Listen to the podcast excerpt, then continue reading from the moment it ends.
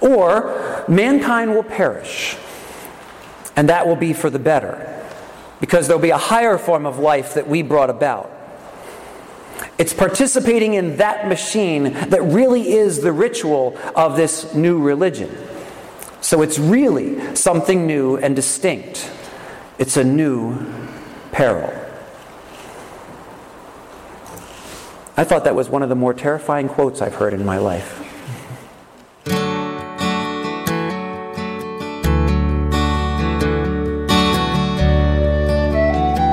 You are listening to Holy Words from Holy Cross, the sermon podcast of Holy Cross Evangelical Lutheran Church in Nazareth, Pennsylvania. We hope you find these words a blessing in your daily walk with God. Please visit us on the web at www.holycrossnazareth.org or in person at 696 Johnson Road, Nazareth, Pennsylvania. Lord of my heart. Don't be all else to me, save that thou art. So, when I first heard the Tower of Babel story, I thought God came off a little badly. Um, remember, I wasn't raised in church like most people uh, are uh, who are Christians in their adulthood, and so um, God, here's God, the line that really struck me. Here's what God says He says, This is only the beginning of what they will do, and nothing that they propose to do will now be impossible for them. And I thought God came off badly because I thought He came off like a parent who was afraid to let their children excel. Maybe he was jealous or, or fearful that they would begin to rival him.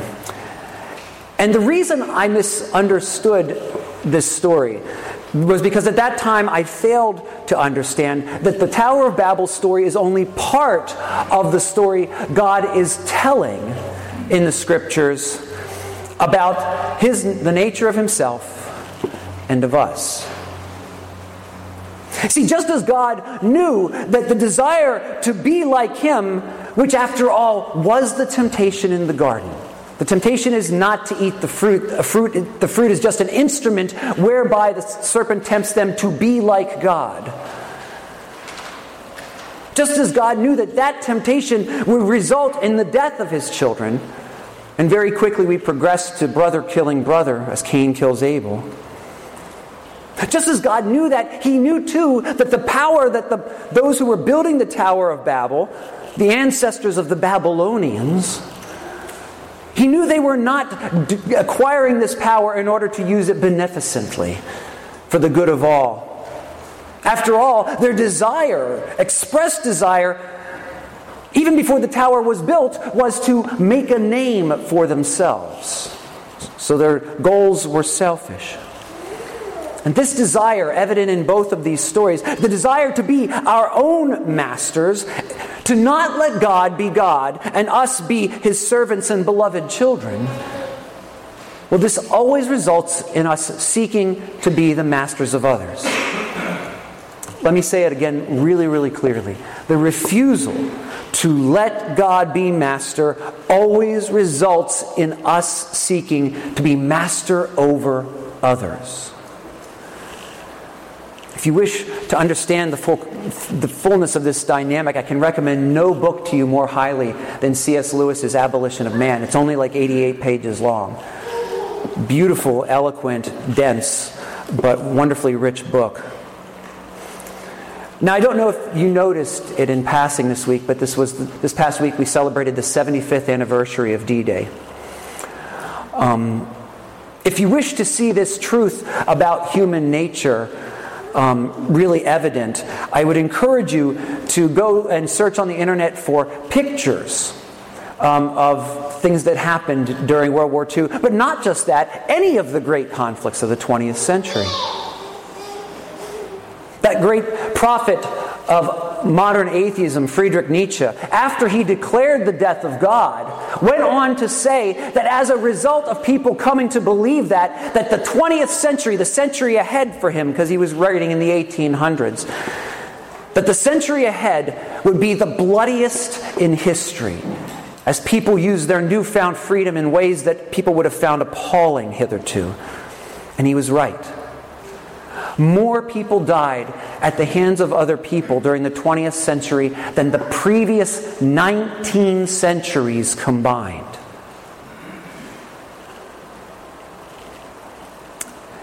Most of us don't know the name Jaron Lanier, but he was actually one of the original architects of the internet. There was a small group of them that decided how the internet was going to function, and it's the way it continues to function today. In a recent interview, which a congregation member passed on to me, he had this to say about the culture that's flowing forth from Silicon Valley right now into the whole world. He said this He said, I feel that what's happened in the tech culture around this gigantic power concentration that's come about since we run these networks, it's essentially a new religion. If you talk to a lot of people, my friends in the tech world, the folks at Google, they'll say the reason they're gathering all this data is because ultimately what Google is, is not an advertising empire, but it's an AI, that is, artificial intelligence empire. And the, what is what it's doing is building this super creature, this super AI that will inherit the earth. And then either the true believers will be able to upload themselves into the giant computer in the sky and live forever or something, or mankind will perish. And that will be for the better, because there'll be a higher form of life that we brought about. It's participating in that machine that really is the ritual of this new religion.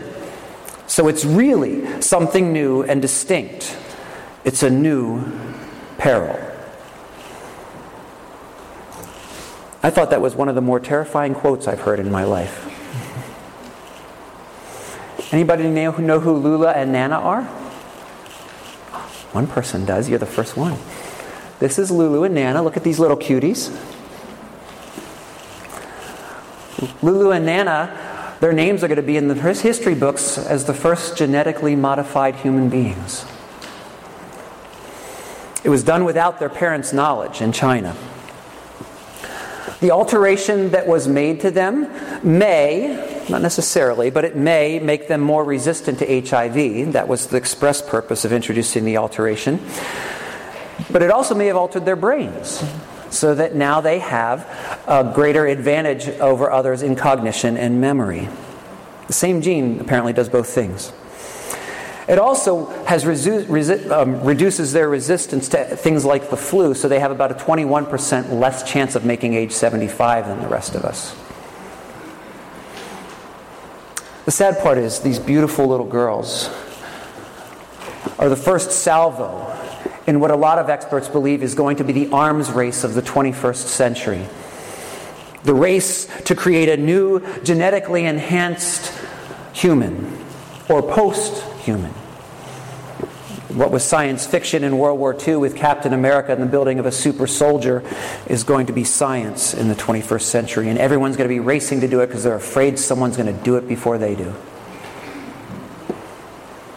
It seems that a humanity that neither knows nor acknowledges God is still trying to make a name for itself and even trying to remake itself.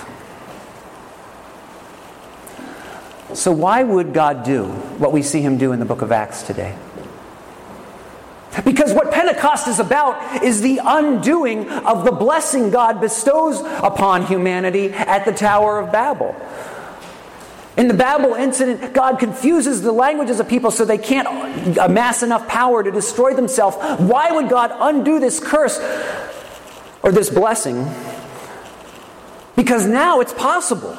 Now it's possible for people to hear the good news about Jesus in their own language. And I think it's because now there is a way forward for human unity that does not necessarily involve destruction. We've spent the last seven weeks since Easter exploring just some of the evidence surrounding the gospel witnesses. We didn't even get into the archaeological evidence.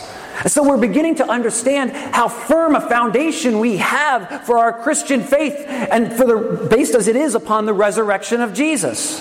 And that resurrection, what Josh McDowell has, I think, accurately characterized as the most surprising fact of history what it did was certify all that Jesus was and taught. It certified what Jesus taught about the God of Israel, whom he taught us to call Father. It certified about what the scriptures of Israel said about human nature that although we're fallen and depraved, we are still beloved by God. So beloved, in fact, that it, He sent His divine Son to take on the burden of our sins, to save us from ourselves. It's certified that these things are absolutely true. And this news needs to get out because what would a humanity possessed of this knowledge? How would it be different? How would it change? How are you being changed by the news of what Jesus has done for you and what God has done for you in Jesus Christ? At the very least, here are some of the things I could think of if people really deeply believed this that would change about us. We would be intimately aware of our own moral neediness. And so we would be less trusting in our own proposed political, social, and technological plans. We would look on others as made in God's image and so as in some way being holy. So we're not going to muck around with them like a science experiment because we've learned to be suspicious of our own desires as we say, I want them to be like this. We would know that in Christ God emptied himself, himself, excuse me, in, in the words of the Philippians hymn. And so we would know that to be God-like meant to do the same thing ourselves. We'd be more tentative about exercising power over others. But I think most of all, most of all, we would know deep in our hearts that there is a form of servanthood which is not servility which doesn't denigrate us in our integrity or our honor. The great good news of what God has done in and through Jesus saves those who respond to it with trust. And it teaches them the true nature of the character of God as one of self emptying love, as one of who's, as someone who stoops to save and surrenders in order to conquer receiving that good news and learning its ramifications. The Holy Spirit teaches us how we ought to act in the world as we face new technological and political challenges. The good news about Jesus is true, and because it is true, it has the potential to make us truly free and the fruit of that good news. And the behavior of those who trust it, not just with their forever after, but right now with their lives. It is the great, it is the only, but largely unacknowledged hope of this world, both spiritually and materially. And we, you, are entrusted with that hope. Anybody remember the first Star Wars movie? I mean, okay, the real first Star Wars movie, episode four for you youngsters. Where the opening scene is that they've, they've stolen this this plan for the Death Star. The, the evil empire's plans could be undone, and they take those plans and they put it in this little robot, or Princess Leia does. Anybody remember what the name of that movie actually is? A new hope. A new hope. We have the secret knowledge that can undo the plans of the evil empire and the emperor, the prince of this world. We each have a role to play. First, to learn what the good news means for our lives and live more and more like it's true, and then to share that good news with others to the best of our ability. That's why God does what He does on Pentecost. The Holy Spirit is given to the church not just so we can be comfortable, although He is a comforter, but so that we can speak when we need to speak, so that He can give us the words to spread the good news of His Son and all that He has done for us. I heard a preacher tell, tell a story. It's not in the Bible, but it's still a good story. Um, God and the archangel Michael are talking, and God is laying out for Michael the plan he has for the salvation of the world, and uh, talks about he, his sending his son and his son taking on human nature and being able to bear the burden of the sins of the world so that everyone else can ride his coattails into heaven and eternal life. And Michael's very excited. Lord, this is amazing. This is great. You are truly wonderful, God. I mean, after all, the name Michael means who is like God, right? And, um, and then God goes on to explain that well, after his death and resurrection and ascension, his followers will have to talk about it and spread the news so that others can come to faith and trust him and be saved. Michael thinks about this for a moment and thinks about the people who are being saved and why Jesus needs to go to earth anyway, because they're sinners and tend to fall off the horse. And he says, That sounds wonderful, Lord. What's the backup plan? and God says, There is no backup plan. The world would change human behavior by altering our environments. Christ changes human nature by the indwelling of His Spirit. We have the privilege of joining God in His mission to save the world from the ravages of a rebellious humanity by the proclamation of the gospel. How will we join Him? Will you join me for a word of prayer?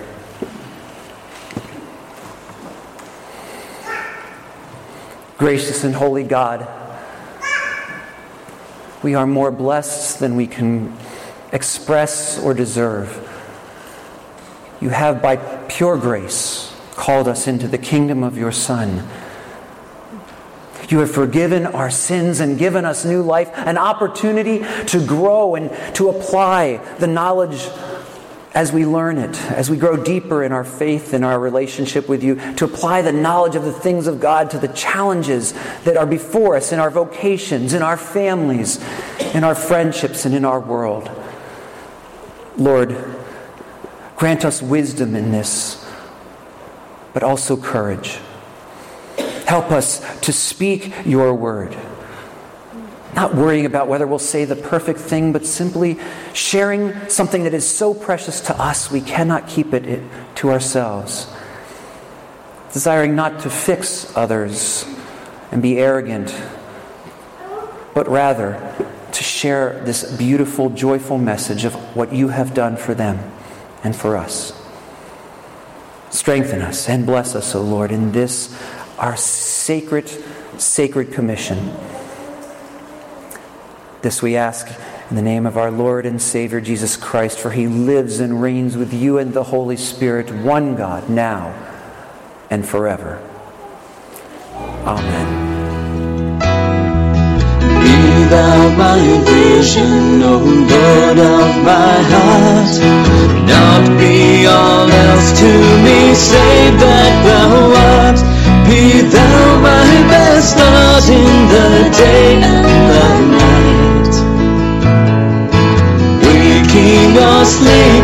thy presence my life.